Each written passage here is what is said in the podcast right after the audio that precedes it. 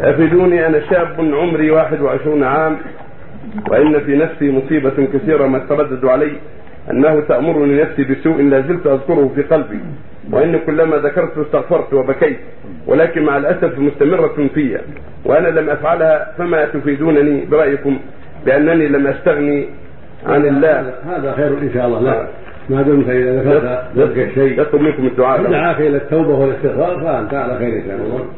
الزم هذا الخلق وكما ذكرت ما يدعوك إلى الفاحشة تبت إلى الله واستغفرت هذا من نعم الله عليك.